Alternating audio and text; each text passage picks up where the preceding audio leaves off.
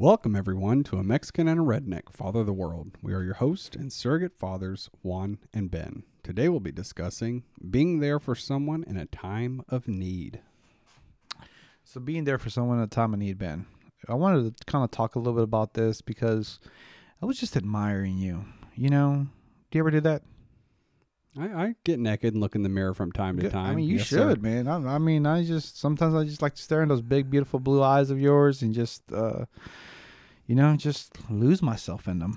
It's only natural. And sometimes I find myself in some weird places, but it's okay. no, man, I wanted to talk about as far as um so something that I admire about you is just your natural willingness to just help people. A couple episodes ago, I don't know if we talked about it in the in the podcast itself, but as far as like you how you stopped and this guy's tools fell out of the truck and you were just like I stopped and helped him and I was like, "Why?" Oh, yeah. Yeah. A guy was turning onto a main street and he had left his uh, tailgate down and his toolbox had flung out of his tailgate and went all over the roads. So we were dodging traffic together trying to collect his tools. It was scary. Yeah, because it's like you know, here's this random bro, just middle of the street. You don't know him. You have no idea who he is, but he was in the time of need, and you're like, oh, he needs help, and I'm I must help him. But you know, I keep on thinking about this because that that trait that you have, I don't think it's something you can actually teach. So if I was to ask you, hey, teach me how to be like that, I think that's would be really hard because it's something that's in your nature. It's something that I've observed from you that this is something you naturally do. You know, would you agree? Yeah, I, I definitely, when I see someone needing help, I instantly want to say, "Oh, I wonder if I can help them." And I'm not. I don't know why.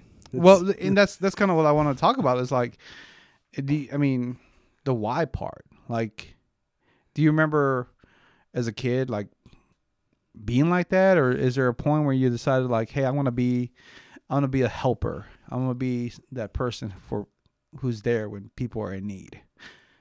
I know. I know. As a child, I never had a problem. I don't think I had a problem helping out. I remember wanting to help out when I was a kid, and, and even a teenager, and uh, and as an adult, it's just like, oh, someone needs help. I can help them. Why not me? You know, I and I I see it as a, a good opportunity, and I'm not sure why because I don't always connect with the people. You think, oh, you're going to help them out, and maybe you'll become friends, and maybe, but not usually. Yeah, yeah. No, you- no, you're not good at connecting with people. You're good at helping people. You're not good at connecting with people. yeah, that's that's no. I feel like that's more my strength. I'm good at connecting with people, but not helping people. It's like, oh, I'll talk to you, but I, I can't really help you. yeah, yeah. I but I don't know. I just I've always enjoyed helping people. I go and do something for somebody, and th- there's no motive. I'm not asking them for money or trying to sell them my snake oil or something. It's just You have snake oil? I do. I always Can I get some? Can I buy some? Always, always. I always got something up the sleeve. No, No, not no. quite. That's the, I mean that's something that you honest I can say about you. You never have that. You your your intentions are always noble, which is something that.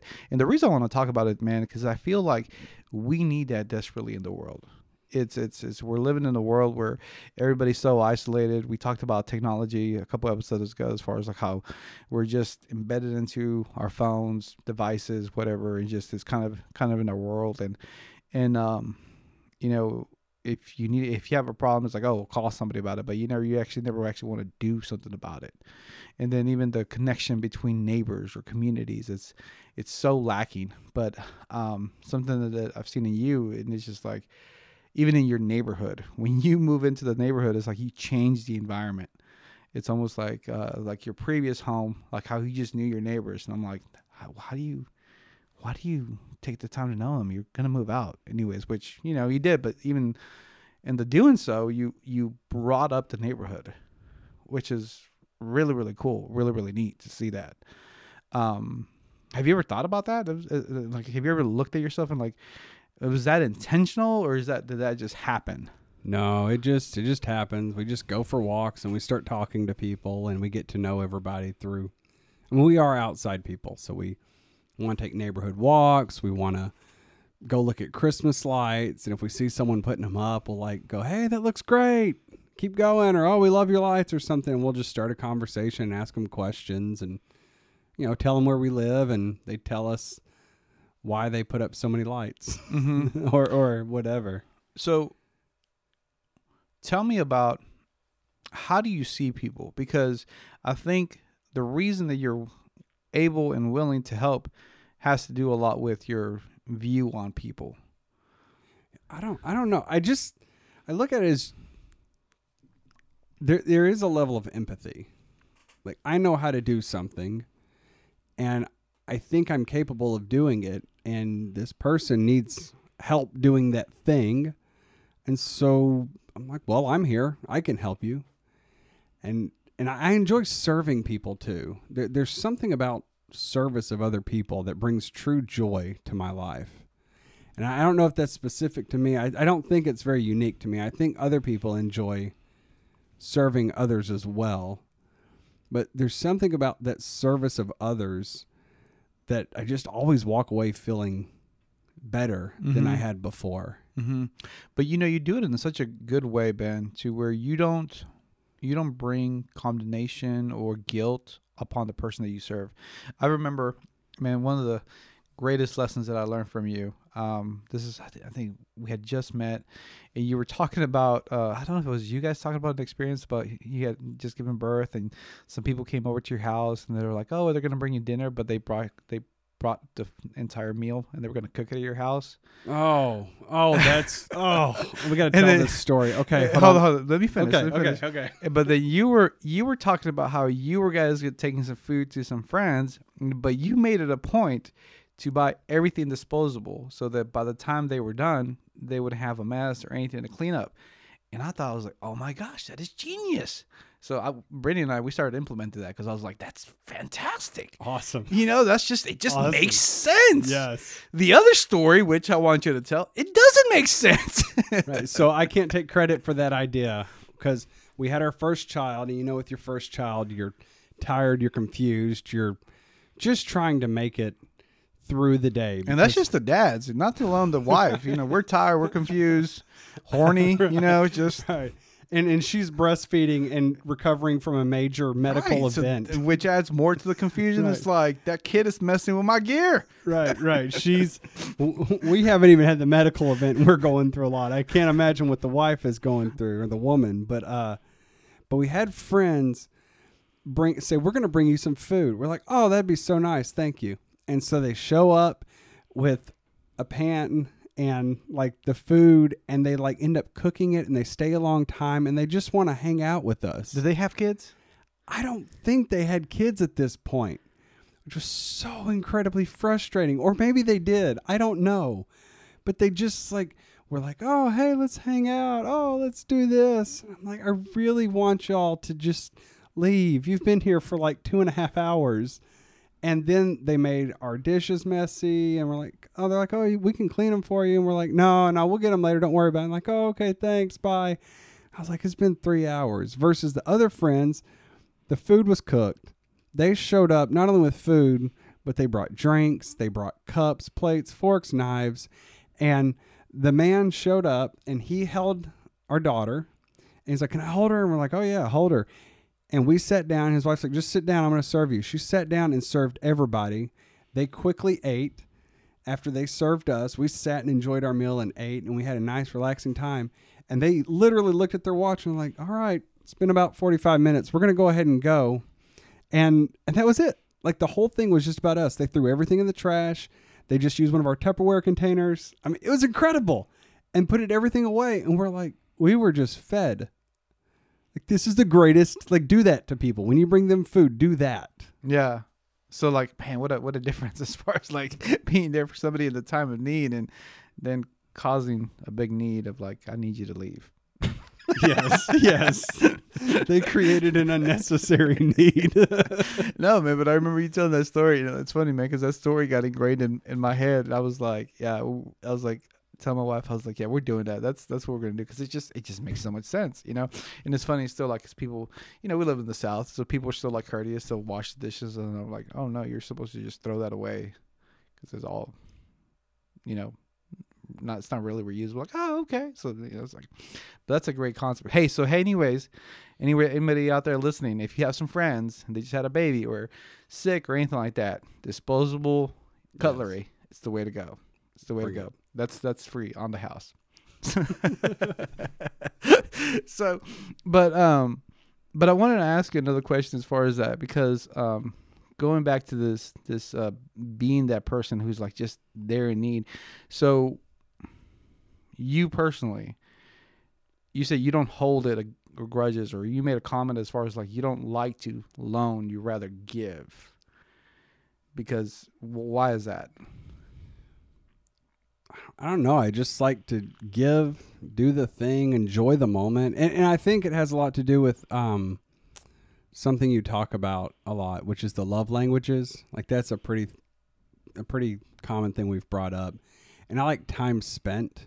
That's my love language. Or I'd rather spend. It doesn't sound like you did because the first couple that brought you food, they spent three hours with you and you were happy. Well, I didn't like spending time with him that day.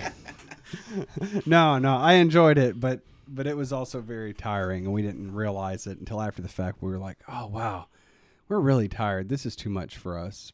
Usually, we enjoy hanging out with those people, but um, it's it's satisfying to my love language, I guess, in part. And and I've been in a place where our family has needed help. We we've we've been poor, and getting loaned some cash was a big deal. Uh, getting a couple of bags of groceries was a big deal. You know, it was uh, getting that thing fixed free of charge. That's that saved like a whole month worth of real struggle and, and chaos and stuff. And so I, I don't know if it's in my nature, if it was observed growing up, because I do remember my uh, mother and father helping other people when I was growing up. I know um, my mom one year she took us to wrap Christmas presents for children who lived in like uh, group homes, orphanages, or, or something like that. Uh, we uh, I remember us taking food to many different families in our church when they didn't have anything to eat. Uh, all sorts of little little things like that, letting people live with us, and so just sharing your resources was kind of a a commonplace thing growing up. It just it seemed natural. Is there a moment that you remember that you like you gravitate towards or be like, wow, that felt really good or that was really cool? I want to kind of keep on doing that or because it's you know even there's that there's a there's this there's two sides from that story you know to where you grew up in an environment to where like you're always giving stuff away to you become like that selfish person like it's mine mine I don't want to give I just want mine my stuff I, I, you know I want to hold on to it. But then you've turned into this person of like oh yeah no it's my stuff but you can use it you can borrow it here here you go let me help you out. You know it's um but is there a story that you relate to as far as as a child where you're like wow that really impacted me now that I think about it? Uh the the ones I mentioned, I do remember thinking, "Wow, I'm wrapping all these Christmas presents," and and there was a ro I guess a romanticized, uh, maybe fantasy about some kid opening that baby on Christmas Day or that truck or whatever we wrapped up, and and the joy they'll get to experience from opening that Christmas present, not having parents. At least they can get a little bit of joy from that toy, or or seeing the looks on those kids' faces when I was real little, and we had brought a bunch of groceries to them, like five bags of groceries. This is a large family, but I remember bringing it to our friends we went to church with, and I mean they they had all sorts of stuff going on in their lives, and and, and how excited the kids were to get all these groceries and extra food. You know, it just events like that make me make me go, oh man, that that felt really good. But we we received stuff like that too, so I could empathize with where they were. Because when I was younger and someone would help me fix my car when they didn't have to, or or help me with a project and tutor me a little bit when they didn't have to, you know, I, I always appreciated stuff like that. Where it's like, oh man, you you just saved me three hundred bucks, or oh, you just saved me five hours worth of of of studying, you know, just by showing me that little trick in school. And that those always resonate with me, understanding how helpful it is and and then I think was a big is a big contributor. You know, Mm-hmm. and I don't believe that we own anything. This and, and this I learned later as an adult, but as a Christian, I don't believe I own anything at all. I'm just a steward of everything. Mm-hmm. So a steward of the earth, my family, my my material possessions. I mean, yeah, legally I pay taxes on them and I I have to maintain and take care of them and all that stuff, but I don't really own anything. And I view all material things and time as a resource. And it's if you have the opportunity to give that to someone so they can experience love, real love, uh, a gift, then why wouldn't you?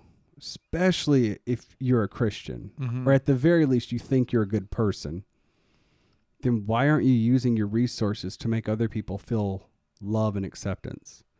Why aren't you using your time and abilities to make other people feel love and acceptance? Uh, You know, because uh, Christ gave willingly. You know, who he who has been forgiven much can love much. You know, and and and and that's a part of it as well for me. Is is is as I've grown in my faith, I've seen people who just, or I, I I'm sorry, I've read the Bible, and I've seen how much Christ gave. You know, and, and I read and read and read, and I see the grace, I see the the love, the truth that was given when it didn't have to be. And I go, oh, he gives that much. Then if I'm a Christian, which is Christ like, then shouldn't I be giving?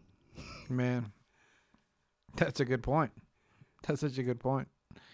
And I think that's uh man, we need that bad in the world as far as that attitude.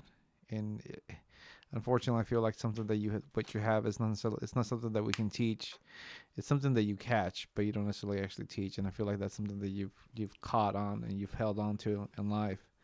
So man, I uh I admire that about you. Uh, thank you for sharing that with us. Hey, thank you for talking to me. Not a problem, man. With that being said, we want to thank everybody for listening to a Mexican and a redneck father the world. We love you and we're proud of you.